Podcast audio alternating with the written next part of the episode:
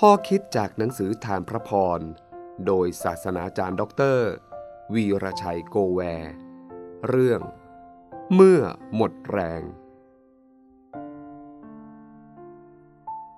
พระองค์ทรงฟื้นฟูจิตวิญญาณของข้าพเจ้า สดุดี บทที่ 23 ข้อ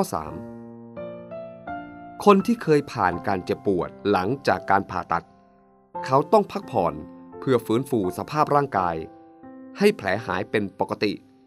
และฟื้นฟูกำลังให้กลับมาเหมือนเดิม นั่นเป็นการฟื้นฟูทางกายภาพ แต่เมื่อกษัตริย์ดาวิดพูดถึงการฟื้นฟู ท่านพูดถึงการฟื้นฟู พลังทางจิตวิญญาณ ในฐานะที่ท่านเคยเป็นผู้เลี้ยงแกะ ต้องพาแกะผ่านทะเลทรายร้อนระอุ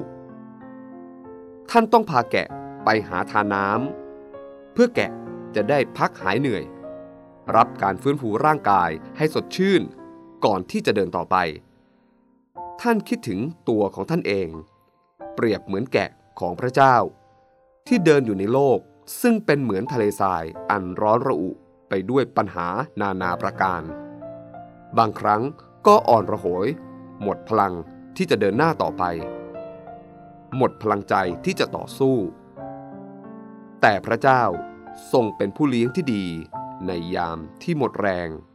พระองค์พามายังทานน้ำแดนสงบ ณที่นั่น ท่านได้พักสงบ รับการเยียวยา รับการฟื้นฟูสภาพจิตใจ จนเกิดพลังความสดชื่นใหม่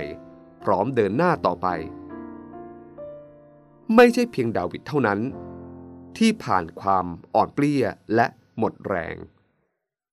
ผมเคยผ่านมาหลายครั้ง และคงยังต้องผ่านอีก ตราบที่มีชีวิตอยู่บนโลกใบนี้ ผมมีประสบการณ์การฟื้นฟูพลังภายใน ตลอดการเดินทาง พระเจ้าทรงเป็นผู้เลี้ยงที่ดีของผมมาตลอด ทุกครั้งที่ดูเหมือนหมดแรง พระองค์นำพาให้ผม ได้รับการฟื้นฟูจิตใจใหม่เสมอมา วันนี้ขอพระเจ้าทรงชูใจ ฟื้นฟูใจท่าน ให้เกิดพลัง เดินหน้าต่อไป